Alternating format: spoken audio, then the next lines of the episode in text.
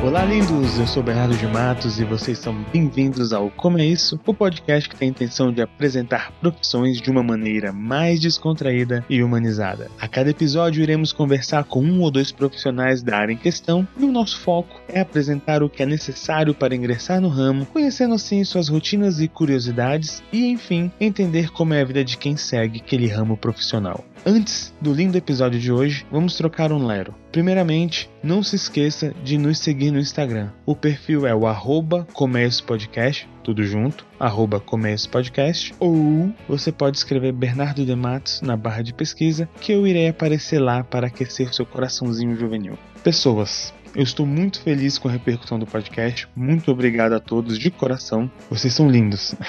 Eu gostaria de aproveitar e fazer um convite. Escute todos os nossos episódios. Eu sei que a maioria aqui olha de uma maneira isolada e vem num episódio direcionado, seja por interesse profissional ou emocional pelo ramo abordado no episódio, mas eu faço o convite para que você olhe os episódios de uma maneira geral, sendo uma oportunidade de conhecer e entender melhor o funcionamento das profissões e do mercado profissional. Isso vai abrir possibilidades para você, ou simplesmente como um entretenimento, né? Dando informação e o mais importante, a oportunidade de trabalhar sua empatia com o próximo. Porque uma vez que você sabe o que, que a pessoa passa, é mais fácil de você compreender e entender. Então relaxe, prepare seus fones de ouvido, ajuste o som e venha matar sua curiosidade a respeito de coisas que você sempre teve dúvidas e daquelas que você jamais se questionou. Estamos no futuro. Em meio a avanços tecnológicos constantes, você pode não ter percebido, mas já estamos dentro de um episódio de Os Jetsons. Esteiras rolantes, videochamadas e robôs de limpeza já são realidade. Acompanhando a onda da evolução, um novo profissional nasceu, tão importante quanto outros que precisam de anos de curso superior. Sua função trazer para o mundo real objetos e peças que foram criadas no mundo virtual, e assim levar felicidade do nerd ao enfermo que precisa de uma prótese. Profissão: técnico em impressão 3D. Como é isso? Hoje trocamos uma ideia com o técnico em impressão 3D Alex Gomes, 26 anos. Então, se prepara e vem comigo se impressionar com essa profissão.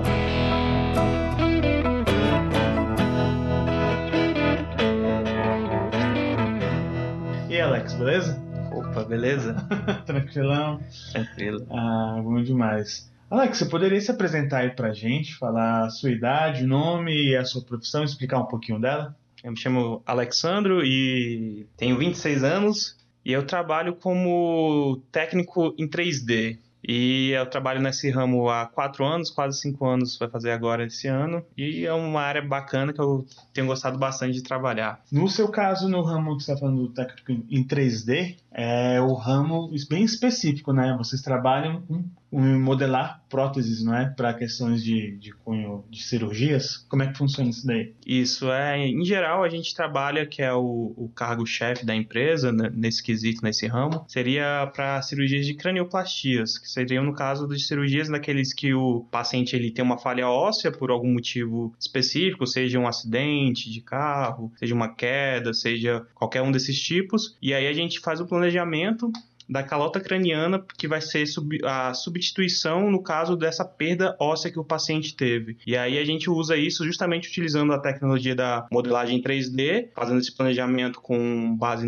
no espelhamento da anatomia do paciente. E aí a gente faz esse planejamento e entrega essa peça para ser essa substituição dessa perda óssea que o paciente teve. Então, sempre que a gente escutar está se referindo à calota, no caso, é aquele pedaço que vai substituir o osso, certo? Isso, isso. Imagine, imagine um buraco que tem na cabeça do paciente, assim, de eu, forma leiga. É, eu peguei a pessoa, dei uma porrada, caiu um, saiu um buraco. Um pedacinho pequeno, do tamanho de uma bola de futebol.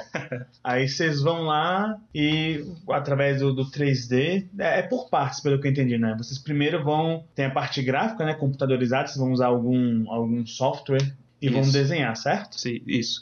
O princípio começa assim: geralmente, é, uma empresa que, que precisa do nosso serviço, ela solicita um orçamento.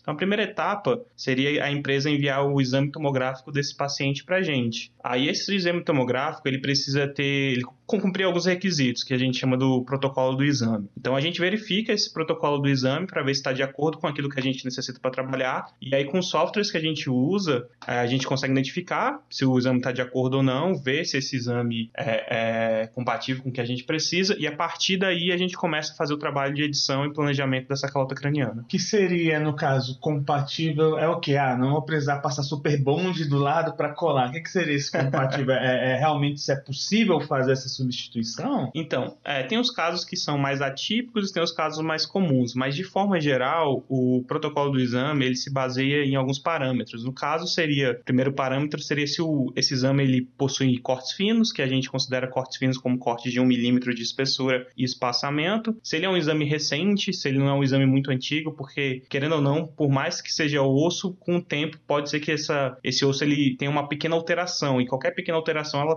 pode atrapalhar no encaixe do, dessa nova calota craniana que vai ser é, utilizada nesse paciente. Então seria basicamente isso, os cortes é, finos com milímetros, também seria no caso a data do exame, se ele é um exame recente ou não. Há alguns casos específicos que seria, por exemplo, ah, esse exame, esse exame o paciente se movimentou durante a etapa que ele estava fazendo lá o, a sequência do exame. E aí, por exemplo, esse exame já não daria para a gente utilizar porque em alguns momentos essa, esse gap, que seria essa movimentação que ele fez, vai gerar como se fosse pequenas alterações que, no geral, ele acaba é, prejudicando o planejamento no final. Então, seria um, um parâmetro que seria para descartar esse exame e, se necessário, um novo. Então, no início seria essa, essa parte do, do, de inicial. E no caso, depois de feito isso, fez, o exame, fez os exames, fez o molde ali na, no, no software, no computador. Aí vem a parte onde pelo que eu tô entendendo hoje, onde você trabalha agora, que é a parte da, do 3D, certo? Certo. Que é você imprimir para ter a ideia do molde, não é esse molde impresso ali na hora, não é ele que vai para a cabeça do paciente, certo ou não? Certo, isso, correto. Como é que é isso daí? Explica pra gente como, como é isso. Então, aqui no Brasil, a Anvisa, que é o órgão regulador que faz essa questão de toda vigilância sanitária e da saúde, é, desses produtos médicos para a saúde e para cirurgias, ele tem algumas restrições. E uma dessas restrições é que produtos não podem ser reprocessados. No caso, eles não podem é, passar duas vezes pelo mesmo ciclo de esterilização. Então, por exemplo, material que a gente usa na impressora 3D, ele não é um material implantável. Então, ele é um material que não pode ser usado para fazer a, a calota craniana do paciente. É, se eu colocar aquilo aí na cabeça, vai, vai, vai necrosar. vai, vai, vai dar merda. então, o que, que a gente faz? A gente usa, na verdade, uma forma de molde macho e fêmea, que seria o quê? Gerar um molde que ele vai fazer justamente essa modelagem daquilo que a gente planejou. Ele seria uma forma que será prensada e ela vai gerar esse molde do, no caso da calota craniana que a gente fazer o planejamento no software 3D, para na hora da cirurgia esse molde ser implantado. Então esse molde ele é feito com material de cimento aço acrílico, que é o material que já é já é autorizado pela Anvisa e aí ele pode ser utilizado e normalmente durante o, a cirurgia do paciente. Então a gente pega, vocês, vocês pegam faz o primeiro molde 3D para ter noção, para ver o tamanho certinho, para depois, lá durante a cirurgia, fazer esse. É, ter refazer o molde com, com esse com esse produto Sim, aí, é, certinho. Com cimento. Desculpa, é, é um pouco complexo para mim, eu sou, sou, sou um pouco limitado em algumas coisas.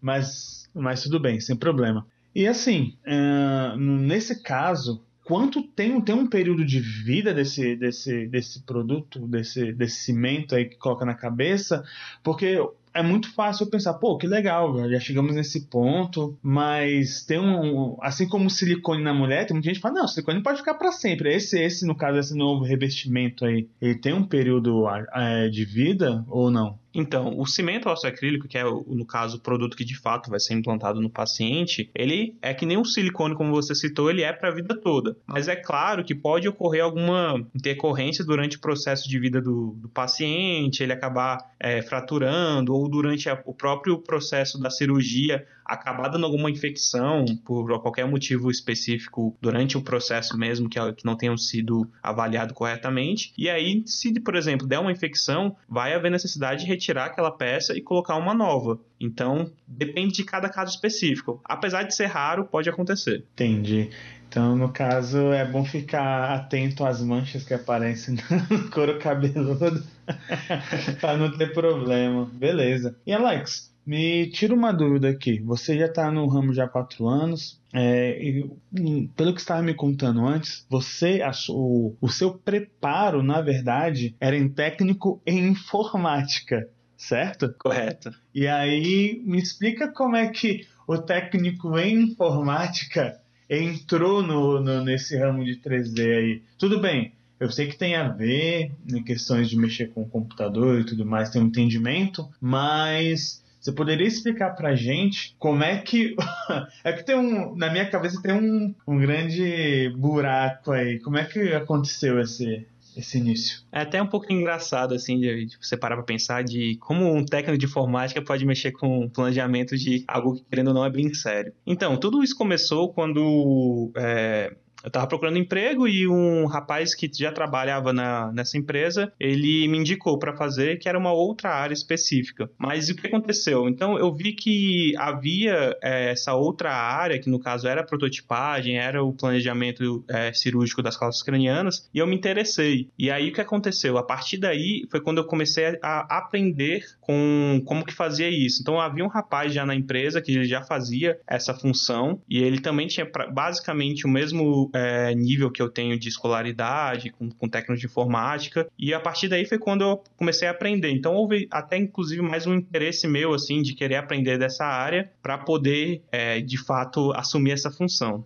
Entendi. Até porque é, o Alex ele não começou, quando entrou nessa empresa, não começou necessariamente nessa parte do 3D, né? Você começou com uma outra função inicialmente. Né? Você, você entrou na empresa, eles te deram o, é, te capacitaram dentro da empresa, deram os treinamentos, correto? Isso, correto. E dentro da empresa você começou com uma outra função, mas a própria empresa depois você saiu e foi para essa parte do, do, de lidar com a modelagem, correto? O que, que você fazia antes de, de, de mexer com, esse, com a modelagem em 3D? Você entrou na empresa, fez a capacitação para realizar o que, de fato, ali no início? Então, a vaga inicial da empresa era para ser técnico em neuronavegação. Neuronavegação é uma outra área da empresa que basicamente é um equipamento de forma geral, assim, para todo mundo entender. É um equipamento que ele funciona como se fosse um GPS do cérebro. Esse equipamento ele é usado no caso das cirurgias de tumor cerebral. Então, um paciente que ele tem um tumor cerebral, ele faz um, um exame de ressonância e aí lá no exame ele vai constar onde está o tumor desse paciente. Então, o neuronavegador ele vai pegar esse exame e ele vai traçar todo esse mapeamento do cérebro do paciente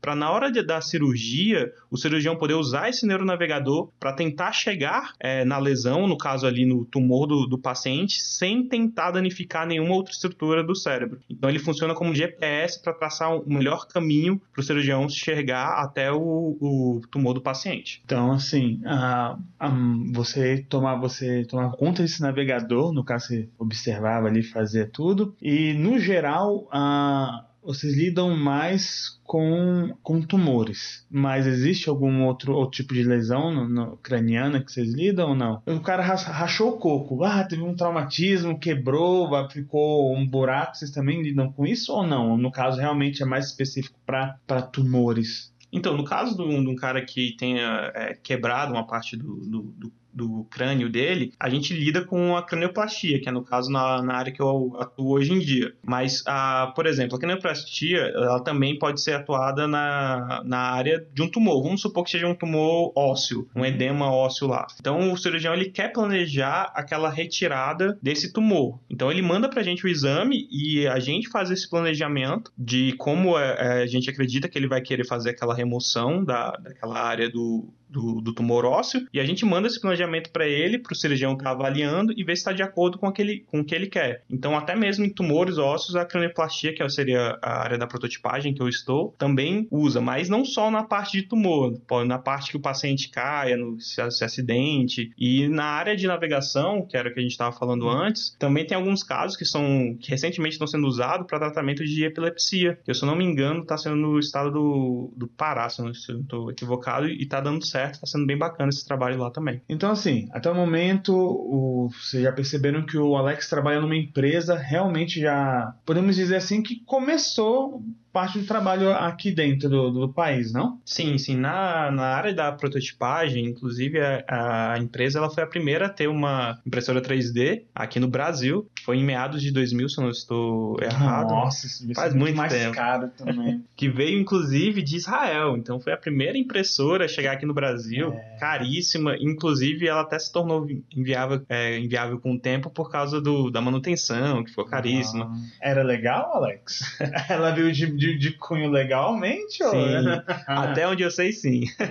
então, quando você entrou na empresa, eles lá dentro mesmo deram esse te deram a, a, forma de capacitar. Inicialmente você te colocaram numa essa função de, de, de qual o nome lá da máquina? É, no neuronavegador, no caso técnico e neuronavegação. Perfeito. Então você era no técnico e neuronavegação, mas você explicou que você tinha que viajar muito, né? É, você sempre, é, o Alex estava me explicando se eu estiver falando besteira, você me corrige aqui. No ramo, para sempre para fazer isso daí, eles precisam é, ter a máquina né, o navegador e o técnico de navegação. E não é o hospital que tem, correto? Alguns hospitais podem, até tem, mas é normal ter a empresa, no caso a sua que você trabalha, e o hospital ou o médico pode entrar em contato com vocês, vocês vão lá e fazem, ou quando o plano de saúde aciona, eles vão atrás de alguém especializado e, e, e faz. Como é, é, é isso mesmo? Porque certo, pode ser um pouquinho mais detalhista. Como é que funciona? Sim, sim. É, eu também não entendo muito bem como funciona o trâmite é, especificamente, assim, nos detalhes, mas eu posso tentar falar de uma forma geral como eu vejo que acontece. Geralmente começa com, vamos lá, o paciente ele tem um tumor e aí ele procura o médico, então é o médico vai fazer aquela solicitação porque ele precisa fazer uma cirurgia para retirar esse tumor, porque senão o paciente vai ficar lesado, qualquer sequela ou até mesmo uma possível morte bem prematura. Então vamos lá, ele vai fazer esse exame, então o médico vai fazer o pedido e aí o pedido vai chegar para o convênio, o convênio vai ter que autorizar esse pedido, depois de autorizado esse pedido ele vai entrar em contato com alguma empresa que preste esse tipo de serviço e que tenha esse material.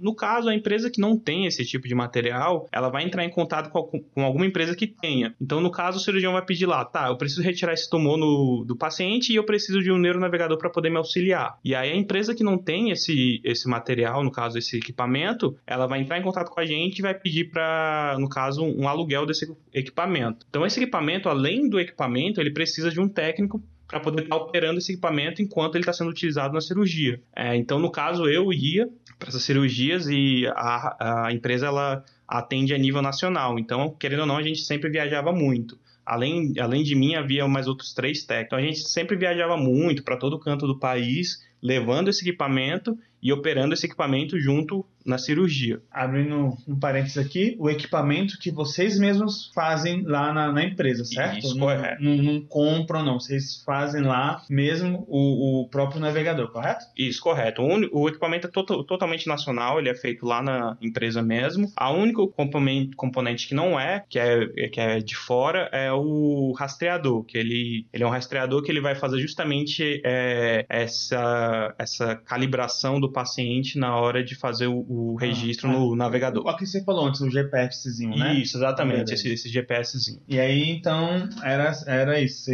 a empresa vai e aí o, o, o, o técnico vai até o lugar onde necessita, sendo pago pelo, pelo plano de saúde, pelo hospital, por que seja, certo? Isso, correto. Então você aprendeu a manusear lá o navegador, aprendeu a lidar, fez tudo certinho. Mas como viajava muito, você ficou. O Alex é casado, então ele não via um, a esposa com uma constância boa, tinha que passar, às vezes passava mais de um dia fora, né? Sim, na grande maioria das vezes a gente passa mais de um dia fora. É, inclusive tinha Teve algumas ocasiões que eu já passei semana inteira fora, de viajando de um estado para outro, chegando no sábado, ficando no domingo e segunda-feira tudo de novo. E assim, a empresa não quer também que tenha um fanfarrão nessa posição, acredito eu, né? Aquele cara que, ah, vou viajar de Belém do Pará para Curitiba e depois vou parar em Mato Grosso, beber em tudo que é lugar. A empresa acredito que não quer isso, né?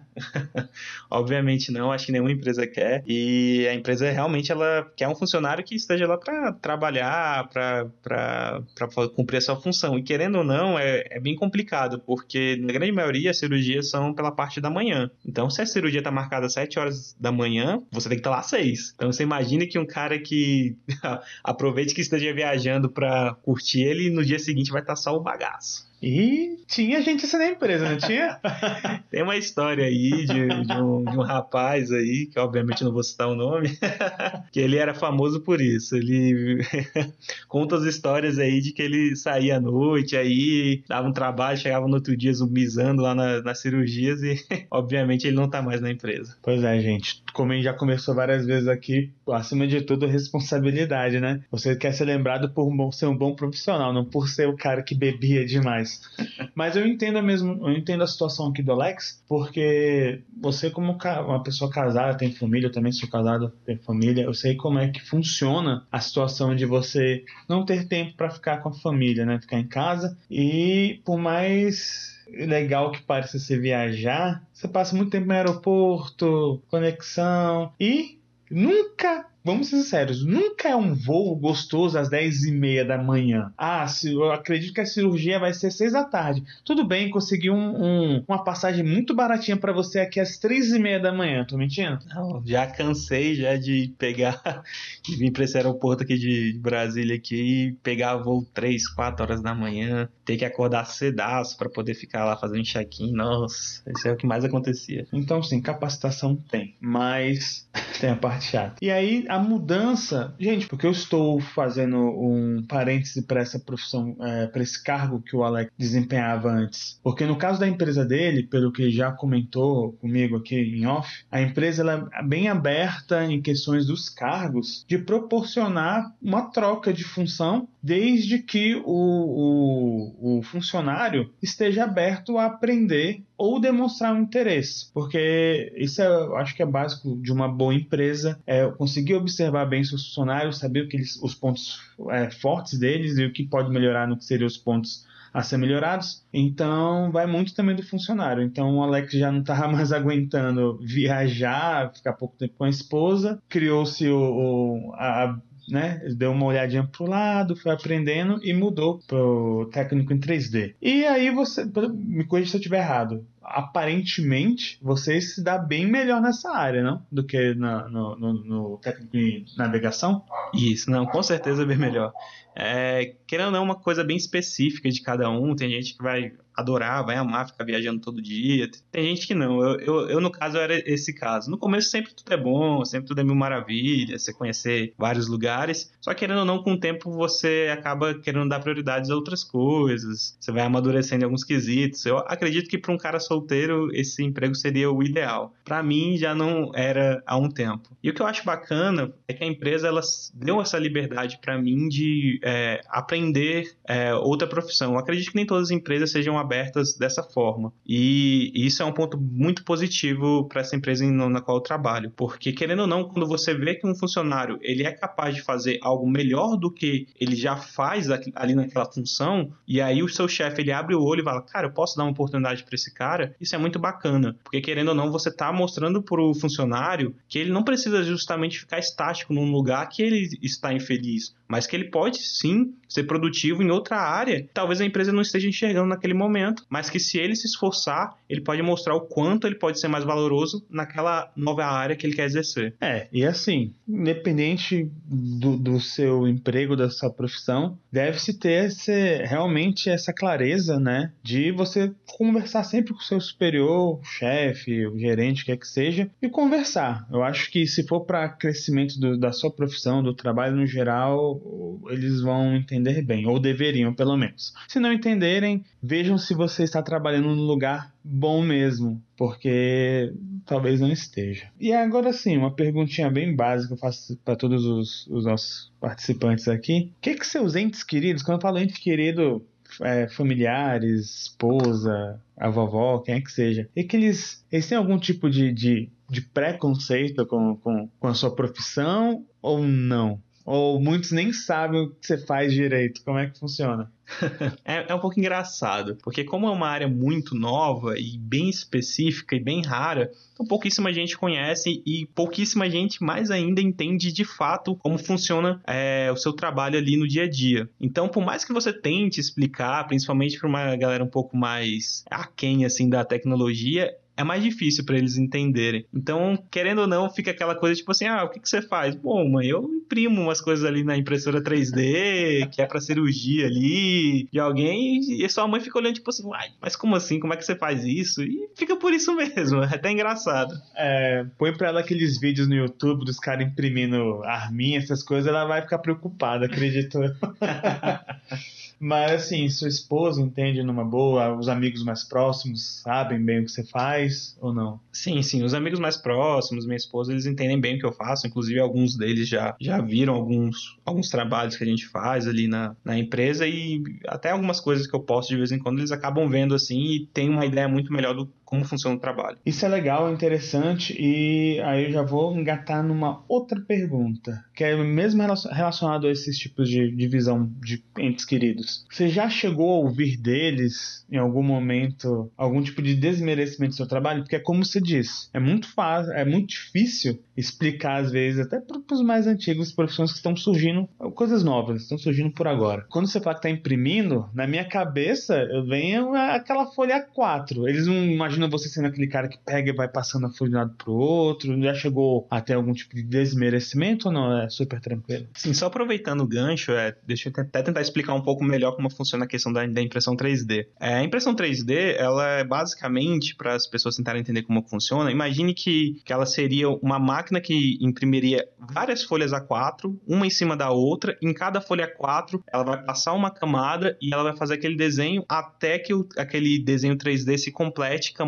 por camada na impressora 3D. Sobrepondo mesmo. Né? Isso, sobrepondo. Então seria uma camada em cima da outra até formar uma altura específica que vai ser aquele objeto 3D. Seja uma garrafa, por exemplo, seja um copo, seja um cilindro, qualquer coisa, ele vai fazendo, desenhando camada por camada, passando essas camadas, no caso da impressora que eu utilizo, que é o 3D Print, que seria um semelhante ao material semelhante ao gesso. E aí no final você teria toda aquela aquele objeto é, submerso nessas camadas e você só teria que fazer a limpeza desse material que a própria a própria impressora tem uma, uma parte para fazer isso. Ela, né? ela, tem uma parte que, é uma, que a gente chama de estação de limpeza, que a gente pode tirar e limpar esse objeto com ar comprimido. E aí, voltando para a pergunta no caso de preconceito, de entes queridos, assim, da galera mais próxima, não, mas teve uma galera mais. É, alguns mais afastados, digamos assim, que a galera meio que é, fez desdém, assim, no sentido tipo assim, pô, como é que você conseguiu chegar nessa área? Não, não é possível que ele faz isso. Eu acho que ele tá mentindo. Eu acho que não é bem isso que ele faz, não é bem. É, com a área de saúde, de cirurgia, de cranioplastia, de que ele mexe não. Deve ser alguma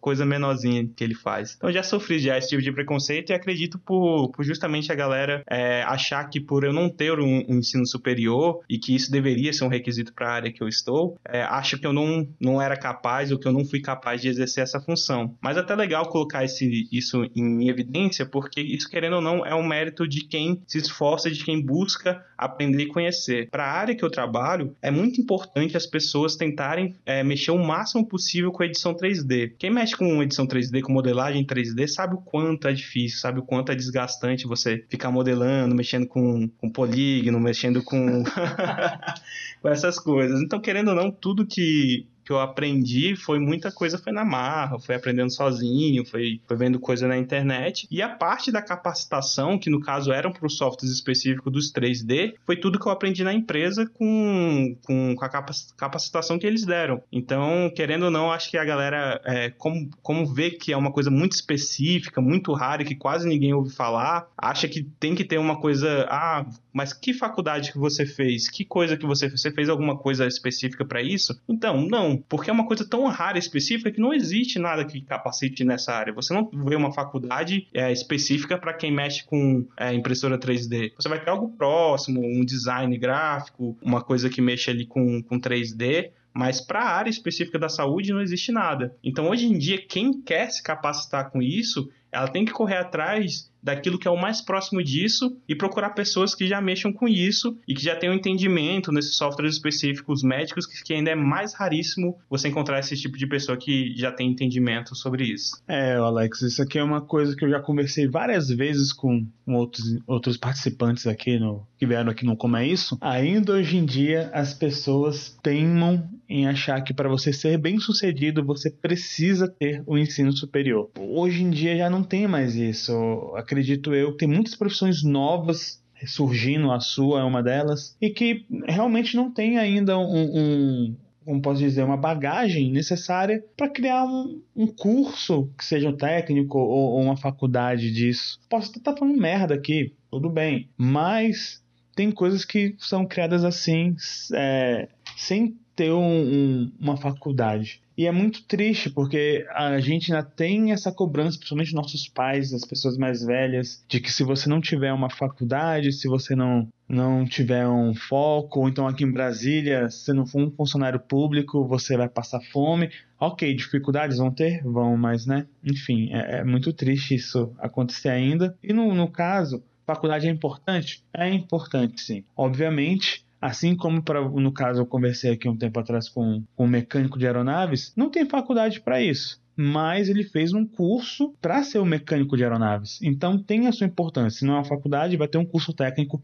é importante para aquela área. Então, assim como existe, a gente sabe que tem profissões que não tem isso. É muito de mãos à obra e, e fazer a coisa acontecer como a sua, que é uma coisa da própria empresa que está né, te levando a, a adquirir essa profissão, essa, essa bagagem. Sim, eu, eu acho que justamente por ser uma coisa muito nova, é muito difícil, inclusive até mesmo para a própria empresa, é exigir, né? Você imagina, você é uma empresa que você mexe com. Você é o dono de uma empresa que você mexe com uma coisa tão nova, tão específica que você vai chegar lá. E aí? eu preciso contratar uma pessoa, mas o que essa pessoa precisa ter para ter essa capacitação? E aí você simplesmente se depara que é algo tão novo, tão inovador, que você não pode é, exigir uma faculdade que não existe, um curso de faculdade que, que não existe, ou um curso técnico que não existe. Então, o que você precisa fazer é justamente correr atrás de alguém que te, esteja disposto a aprender aquilo que você quer ensinar. E, e esse foi, foi o caso, esse foi o meu caso para poder aprender essa profissão e poder me dedicar a ela. Obviamente, o seu curso em técnico de informática foi o que abriu a, a, águas aí. Então, se você tem um curso em algum né, em informática, já tá, já tá ajudando, galera. É isso aí. O importante é você most, é, mostrar que sabe, como o Alex já, já comentou aqui. E, Alex, a partir de agora, chega nesse ponto, eu vou falando, eu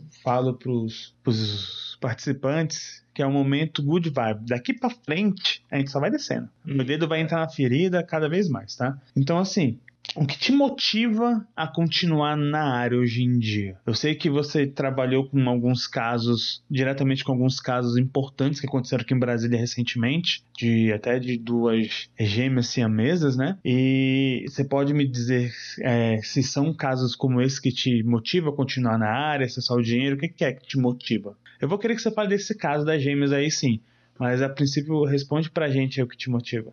Cara, é, é, o que me motiva hoje em dia é porque é uma coisa que eu gosto muito de fazer. Desde a adolescência, eu, já mexia com algumas coisas bem básicas de edição. E, querendo ou não, os programas que a gente usa, eles têm esse paralelo com programas de edições básicos, digamos assim. Então, querendo ou não, era uma coisa que eu já mexia, por mais que seja uma coisa bem básica, bem, bem simples assim, mas era algo que eu já gostava. E aí, quando eu, eu me vi fazendo aquilo para uma coisa muito mais importante, é, foi como paixão à primeira vista. Então, ver você colocar em prática uma coisa que você, querendo ou não, fazia parecido na adolescência, e você vê que você colocando aquilo em prática hoje em dia para uma coisa que é do nível de importância que você nunca imaginaria que você seria capaz de fazer, aquilo me motiva a continuar. E é muito legal você ver os casos e você ver o, o resultado positivo que isso tem depois. Porque, querendo ou não, é, eu não vou para cirurgia mais, mas alguns técnicos da empresa vão para essas, essas cirurgias porque são eles que fazem essa parte final de modelagem, é, do, no caso do, da prensa prensa no, no ato cirúrgico. Então, a gente tem esse resultado final, a gente tem esse resultado final positivo com feedback pra gente depois. É, só um, um adendo aqui, a prensa é feita ali na hora, durante a cirurgia, certo? Isso, correto. Como aquela questão que eu expliquei, que não pode ser feito no, no material que é impresso na impressora 3D, por causa da questão de Anvisa, etc e tal. É, então, é, é feita na hora da cirurgia. Na hora da cirurgia, é prensado, é o técnico, só explicando de forma geral, o técnico, é, o técnico da nossa empresa, ele vai até a cirurgia, ele leva uma prensa, que essa prensa vai prensar o material, que no caso é o cimento osso acrílico, dentro do produto que a gente fabrica, que no caso é a forma, para poder fazer é, esse caso desse paciente. Então ele vai lá, faz essa prensagem do material, espera esse material em, em IGC, que depende de tipo de material para material, mas em torno de meia hora no máximo. Tô imaginando um cara com secador de cabelo. Não, ó, ó, um adendo aqui que, que, que, é uma curiosidade, dependendo da, da temperatura da sala, da sala cirúrgica, geralmente ela é bem fria, dependendo do, do tipo de material que ele está usando, isso demora mais ou menos. Tem material que 15, 20 minutos já secou, mas dependendo do material, 40 minutos. Ou seja, não é preconceituoso, tá, gente? Mas se fosse em Palmas ou Mato Grosso, ia demorar, né? Caraca, lá é muito quente, bicho.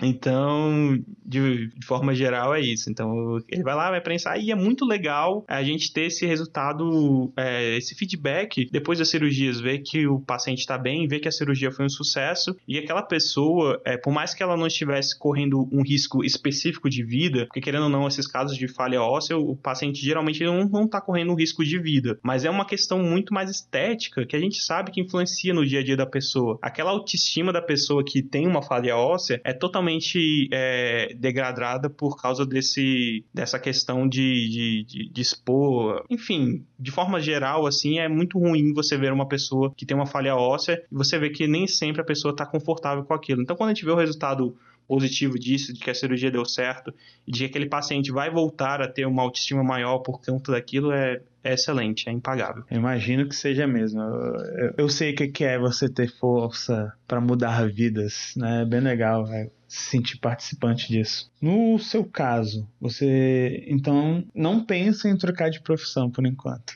Então, não. Na...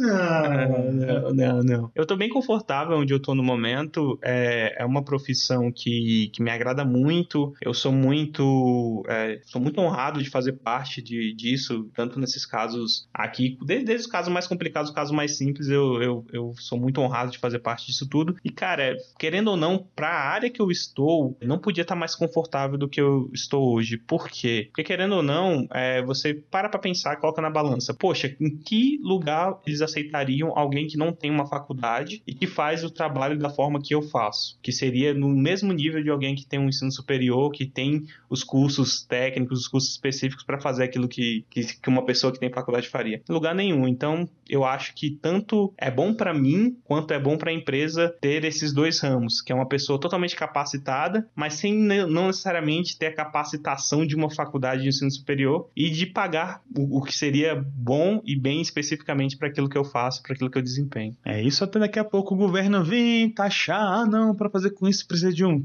curso. É, aquelas coisas lindas que a gente está acostumado aqui, né? Mas beleza. E assim, tem alguma curiosidade para contar pra gente, assim, por trás da cortina? O que que acontece? Exemplo, acredito eu, estou chutando, tá? Não vi, nunca vi acontecer, estou chutando. Que para você começar a moldar, né? Você, o cara tem que ter uma boa, o, o cara que mexe com com modelo gráfico ali né, no, no, software, vai ter que treinar. E você que vai ter que é, imprimir ali, também vai ter que fazer uns testes, certo? Que coisas esquisitas ou estranhas vocês já imprimiram para fazer teste, para ver se o aparelho tá bom, se não tá, ou não, nunca fizemos isso, só coisas do trabalho. Eita, agora que, que a cabeça rola. então, ó, queria falar, ó, se o meu supervisor, meu chefe, se estiver assistindo isso aqui, ó, é, não me demite não, tá? Por favor. Brincadeira à parte. É, geralmente, como é, como é que funciona? A máquina 3D, a impressora 3D, ela precisa de, de manutenção e ela passa por manutenções que a própria empresa é, fabricante dela manda um técnico para fazer essas, essas manutenções periódicas. E aí, durante esse processo, geralmente a máquina dá erro de vez em quando, ela imprime alguma coisa meio zoada, e aí começa a etapa de testes, né? Que a gente precisa identificar o erro, saber o que, que a máquina está passando. Isso aí é uma outra questão também, que, que é outro adendo que. da profissão, que é você nunca mexeu com. Imagine que você não é mecânico de carro e você precisa simplesmente entrar debaixo do seu carro e descobrir por que ele parou de funcionar. É mais ou menos o que às vezes eu tenho que fazer, tentar descobrir, mas querendo ou não é bom porque a gente tem auxílio desse da, da fabricante que de vez em quando manda um técnico para tentar ajudar a gente. Mas enfim, voltando, é, quando dá algum erro na máquina, a gente precisa fazer os testes. E quando a gente vai fazer teste, a gente não bota para imprimir é, os trabalhos que de fato vão para o cliente, por motivos óbvios, né? São testes e a gente não pode garantir que aquele material está 100%. Então aí durante as etapas de teste é que rola algumas coisinhas. a gente imprime alguns bonequinhos, algumas coisas que a gente modela ali em 3D mesmo, seja o bonequinho do Homem-Aranha, o bonequinho do Hulk, o bonequinho do, do Akira. Mas tudo para ver que tá funcionando certinho, não dá problema no, na hora certa mesmo, né? É, exatamente. A gente imprimiu, por exemplo, o Hulk, a gente, nossa, esse, esse Hulk tá meio estranho, né? Acho que ele tá, tá, tá mais gordo do que forte. então é justamente para isso, pra gente poder ter essa, é, essa confiança de que a máquina está 100% bem e que ela está imprimindo de acordo com a qualidade que ela deveria imprimir. Até porque quando você imprime, você está modelando, você, você, cria arte ali no, no, no, software mesmo, muitas vezes não sai realmente do mesmo tamanho certinho na hora de imprimir. Então, por isso vem a importância de fazer isso, certo? Isso, correto. Porque a impressora ela tem um, um, um grau. Ela, no caso, ela imprime numa, numa escala específica. Então, ela tem uma, uma, uma confiabilidade que é de um milímetro. Então, qualquer coisa que eu faça é, abaixo de um milímetro, ela não vai conseguir imprimir, porque esse é o limite dela. E aí a questão é que quando ela dá algum problema, pode ser que ela comece a imprimir a, as coisas meio estranhas. Vamos supor que a coisa tem uma forma meio redonda, e aí esse redondo ela começa a deixar aqui na quadrada, aí você fala, pô, tem alguma coisa errada. Então, querendo ou não, é, a gente brinca, né, falando que a gente imprime esses, esses bonecos, mas eles são de extrema importância para a gente ver se de acordo a máquina está fazendo o papel dela e está imprimindo da forma que ela deveria estar imprimindo. E como você já disse aqui, que a sua profissão já impacta você vendo o bem que ela faz para a sociedade, né? Quando você vê que uma pessoa estava com problema, agora ela está feliz ali com a cabeça redondinha, lustrosa, tirando o tumor. Isso é muito bom de se ver. Seria certo afirmar então que você reconhece que a sua profissão ela causa impactos na sociedade, de uma certa forma, porque você está realizando a matéria-prima ali. E aí eu queria fazer um link com a gente estava conversando das gêmeas, das meninas que aconteceu um caso no Brasil recentemente, né? Você lembra o nome delas? Eu não vou lembrar, você pode até falar aqui, mas você poderia dar esse exemplo do que a sua profissão traz de positivo para a sociedade, no caso, dando esse exemplo dessas gêmeas? Sim, é, recentemente teve um caso que a Artes trabalhou e queria ressaltar que isso é uma parte muito importante, que foi no caso das gêmeas siamesas. Teve um caso de gêmeas siamesas aqui em Brasília, que foi um caso raríssimo, que são de casos, no caso das gêmeas, que elas são unidas craniópicas, que seria, no caso, são unidas frontalmente pelo crânio. E esse caso são raríssimos, raríssimos mesmo. Aqui em Brasil, aqui no Brasil, se eu não me engano, é o terceiro caso que, que teve. No mundo, eu não lembro agora exatamente, mas ou nove ou dez casos que tiveram só. E aqui em Brasília foi o primeiro caso que, que teve, de, no caso, casos de separações com sucesso. No caso, a gente teve o Dr. Benício, que é o, que é o neurocirurgião do Hospital da Criança aqui em Brasília, e ele procurou a, a empresa para poder trabalhar né, com esse caso junto com eles. Porque o que acontece? É, a gente já tinha trabalhado com o Dr. Benício, ele já trabalhou várias vezes com protótipos nossos, inclusive usa, usando o nosso neuronavegador. E ele, quando chegou esse caso para ele, ele lembrou da, da empresa na mesma hora e foi quando começou todo o processo. Para você ter ideia, esse caso foi tão bacana que o primeiro exame que chegou pra gente, se eu não me engano, elas tinham 4 ou 6 dias que tinham nascido, que era o primeiro exame que elas, que elas teve. Nossa, muito novinhas. Sim, muito novinhas. E esse caso só foi se terminar agora, com elas com quase 11 meses já de idade já. E então a gente foi acompanhando durante esse processo, tiveram exames, teve exame de teve exame de seis dias, teve exame de 12 dias, se não me engano, aí teve exame de um mês, teve exame de seis meses, até esse último exame agora antes da, da cirurgia. E é muito legal é, participar disso porque a gente vê o, o quão complexo é isso. É até um outro ponto, porque querendo ou não, para essa área pode ter esses, esses lados do benefícios e tal, mas tem um lado que é bem complicado. Qual seria esse lado complicado? Porque querendo ou não, por mais que a gente lide com, com casos corriqueiros de, de cranioplastias normais, que seriam de pacientes com perda de falha óssea, a gente também lida com os casos que são muito atípicos, que são os casos que você nunca imaginou que iria acontecer e de repente cai no seu colo. E justamente são esses casos assim. E aí você pergunta, tá, é um caso que nunca ninguém lidou, que nunca ninguém planejou e que vai ser feito agora pela primeira vez. Eu, não, eu nunca tive experiência com nenhum caso de, de gêmeas siamesas, mas eu estava lá disposto a tentar fazer o meu máximo para tentar traçar um planejamento de acordo com aquilo que o cirurgião queria, para poder fazer os protótipos de acordo com aquilo que ele queria executar na cirurgia. E é até legal, tem, os, é, tem as reportagens do.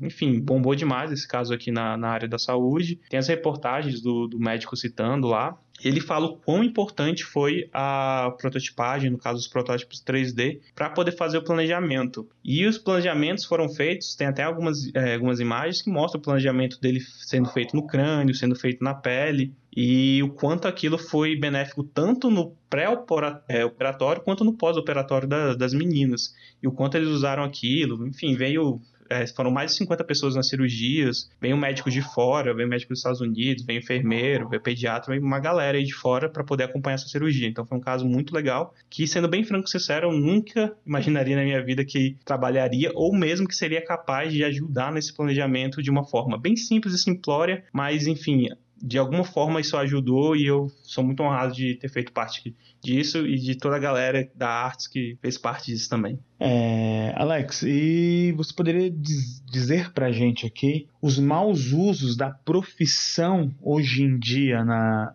na sociedade? Porque você fala com muito carinho, dá para sentir, mas você deve, deve ter ouvido falar ou se na sua empresa, fora de alguém que fez alguma cagada grande. Você poderia dar um exemplo pra gente? Cara, então, tem, um, tem uma história que a gente sabe que, que, que existe, ou existiu, não sei se ainda existe, que havia uma empresa que infelizmente, né, ela fazia o, o, a mesma coisa que a gente faz, só que, como eu citei anteriormente, a Anvisa não permite que esse material seja reesterilizado. E era justamente isso que ela estava fazendo, ela estava entregando o material reesterilizado. E aí, isso querendo ou não, pode gerar umas complicações para o paciente, ela, o paciente pode acabar tendo é, uma infecção por conta disso. Enfim, tem toda uma questão que, que deveria ser respeitada pela Anvisa, independente de ser burocracia ou não, mas que não foi respeitado. Então, querendo ou não, teve esse mau uso que a gente ficou sabendo por parte de uma outra empresa. E assim, mesmo que não seja, que seja até uma coisa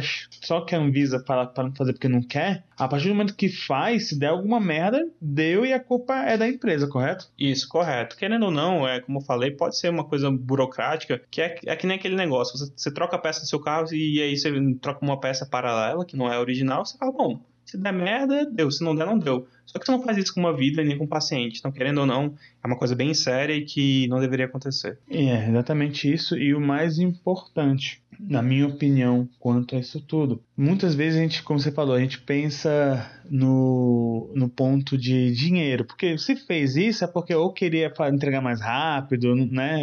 Enfim, algum custo ser reduzido. E a gente não faz, como você disse, a gente não faz isso com a vida de ninguém. Você tem alguma dica para dar para quem deseja seguir essa área aí, cara? Cara, então, para quem deseja, seguir essa mesma área que eu tenho, cara, tem que realmente tem que caçar. Tem que, tem que procurar. É complicado porque é uma área muito, muito nova. Então, querendo ou não, tem que, tem que caçar, tem que procurar e ver onde, onde acha isso. Tipo, ô senhor, por favor, vocês trabalham com. Você tem impressora 3D aí? Posso entrar aí? Posso dar uma olhada como é que é? Cara, um ponto inicial que a pessoa pode fazer é tentar se esforçar ao máximo em aprender essas coisas de modelagem 3D que, querendo ou não, ajuda bastante. Nos softwares específicos médicos, não. Aí você vai falar, ah, tem a ver? Não, não tem a ver. Mas querendo ou não, por exemplo, para um caso específico como esse das gêmeas, a modelagem 3D me ajuda muito para poder justamente traçar esses planejamentos. Nesse caso específico das gêmeas, a gente teve que fazer umas paradas que, digamos assim, entre muitas aspas, se assemelha à arquitetura, algumas coisas, porque a gente tinha que fazer uns encaixes de planejamento. Por exemplo, o cirurgião ele queria planejar o, a separação das gêmeas, tanto na parte óssea quanto na parte de pele também. Então a gente teve que fazer essa separação e, inclusive, na hora de fazer uma junção desses protótipos, a gente fez os encaixes com, com cilindro, com outras coisas, e querendo ou não, é, essa parte de modelagem ajuda bastante a gente a justamente pensar em soluções para aquilo que o planejamento necessita fazer na hora prática, né? na hora que o cirurgião for pegar aquilo na mão e ele precisa justamente pensar naquilo da forma mais geral possível e que funcione. Então, querendo ou não, isso ajuda bastante. Cara, muita dedicação, porque dá muito chato ter que editar essas coisas, são semanas, são muitas horas, semanas às vezes editando. Então, quando, por exemplo, no meu caso, quando chega um caso muito raro desse, um caso muito específico desse, cara, se prepara, porque é muita edição. É, falando em edição, um beijo, um grande abraço aí pro Guilherme Afonso, galera da Estalo. é, eu imagino que seja mesmo. E de verdade, eu observando a forma, o carinho que você fala, eu fico feliz de ver que aparentemente a sua empresa tem, tem esse, esse zelo por fazer com que os profissionais consigam trabalhar de tudo um pouco, mas obviamente sem ser um monitorrinco, né? Fazer tudo zoado, mas não ter uma área específica e dá para ver que vocês fazem com carinho, isso é importante. Agora, tem alguma coisa que aconteceu, chato, ruim, que você gostaria de, de compartilhar ou não? Tá de boa até agora, não teve nada demais. Não, não, tá de boa. A gente tem, a gente tem nossos atritos, como qualquer outra empresa tem, né? Em relação a funcionários. Sabe, quando junta muita, muita gente no mesmo lugar, dá, dá, dá briga. Mas só essas brigazinhas normais mesmo, de, de convivência mesmo, de fulaninho no. Ó, tem, tem um caso específico que, que, eu, que eu posso citar aqui que a gente, a gente, entre aspas, não sabe quem é o culpado. Mas, ó, um, um atrito que deu foi a questão do banheiro. Quem estiver ouvindo isso aqui, véio, vai saber que a gente, que a gente até apelidou que é o, o terrorista do banheiro, cara. A gente tinha um problema com, com um funcionário que ele não conseguia, não sei como, mas ele não conseguia acertar o buraco quando ele fazia o número 2, cara. Eu tô rindo aqui, mas é para não chorar. Esse, esse caso deu uma, uma treta tão grande, mas tão grande, que no final deu tudo certo. Mas, cara, a gente ri hoje, mas você imagina o desespero na hora de usar o banheiro. Ou seja, fica a dica para vocês: é um novo, uma nova profissão, um novo ramo. Vamos ensinar as pessoas como fazer o número 2 certinho. Você não tá conseguindo dar a cagada certa? A gente dá um jeito aqui. Me procure. Caramba, velho. Cara, de tudo que você poderia dizer, isso, isso realmente me deixou impressionado. Cara, velho, impressionado é como que ele caga, moço. tá. É, você, você acha que a, a, o futuro do mercado ainda está aí? Não. Qual o futuro do mercado, na sua opinião? Ainda tem crescimento? Cara, a área de modelagem 3D e a área de prototipagem com impressora 3D, eu acho que ela tem muito, muito ainda a crescer. Não só na, na minha área como a área médica, mas eu acho que essa área especificamente também vai crescer bastante. Mas em geral, é, as impressoras por si só, elas estão barateando os custos e com o tempo ela vai ficando mais acessível. Com certeza, daqui para alguns anos ela vai se tornar mais acessível. E a tendência é que essa área cresça mesmo e que mais pessoas procurem a sua forma de montar a sua empresa e, de trabalhar com impressão 3D, não só para a área de saúde, mas para as áreas em geral. Beleza. Alex, tem muito mais coisas que eu gostaria de perguntar. Realmente, você abriu um, um leque aqui de questionamento e pergunta, mas a gente está no nosso limite. E eu gostaria de saber, você é, espero que você tenha gostado e eu gostaria que você deixasse um recado para os ouvintes aí, uma dica que você pode deixar aí para gente. Queria primeiramente agradecer o convite. Muito obrigado, Bernardo, por, pelo convite. Fico muito honrado de fazer parte desse seu projeto e desejo todo sucesso para você. Eu gostaria de deixar um abraço, um beijo para minha família, para minha esposa e para todos os meus amigos que, que acompanham um pouquinho do meu trabalho ali quando eu posto alguma coisa ou outra. Quero deixar um abraço também para todo mundo que está ouvindo e que eu espero que de alguma forma eu tenha incentivado e talvez até mesmo abrido uma questão de de dúvida, assim, de alguma pessoa que pense, tipo assim, pô, será que eu sou capaz? Será que eu consigo realmente fazer isso? Eu, eu só um estudante de ensino médio. Há um tempo atrás eu era um estudante de ensino médio que não sabia se minha vida iria para frente, se iria dar certo, ou se um dia eu seria capaz de fazer uma faculdade. E hoje eu tô aqui, hoje eu consigo me sustentar, cons consegui me casar, consegui ter minha família. E, cara, a vida tem sido maravilhosa para mim e eu tenho conseguido crescer aonde eu estou no momento. Então, A minha dica é acredite em você mesmo que você é capaz. Ouviu isso? Você é capaz. Então, queridos, nós ficamos por aqui. Um grande beijo no seu coração, um grande abraço. Alex, mais uma vez, muito obrigado pela participação. E nós nos vemos no próximo episódio do Como é Isso. E não se esqueça, se profissionalize. Você não precisa fazer o que você não gosta e nunca é tarde para mudar. Um abraço, queridos. Até mais.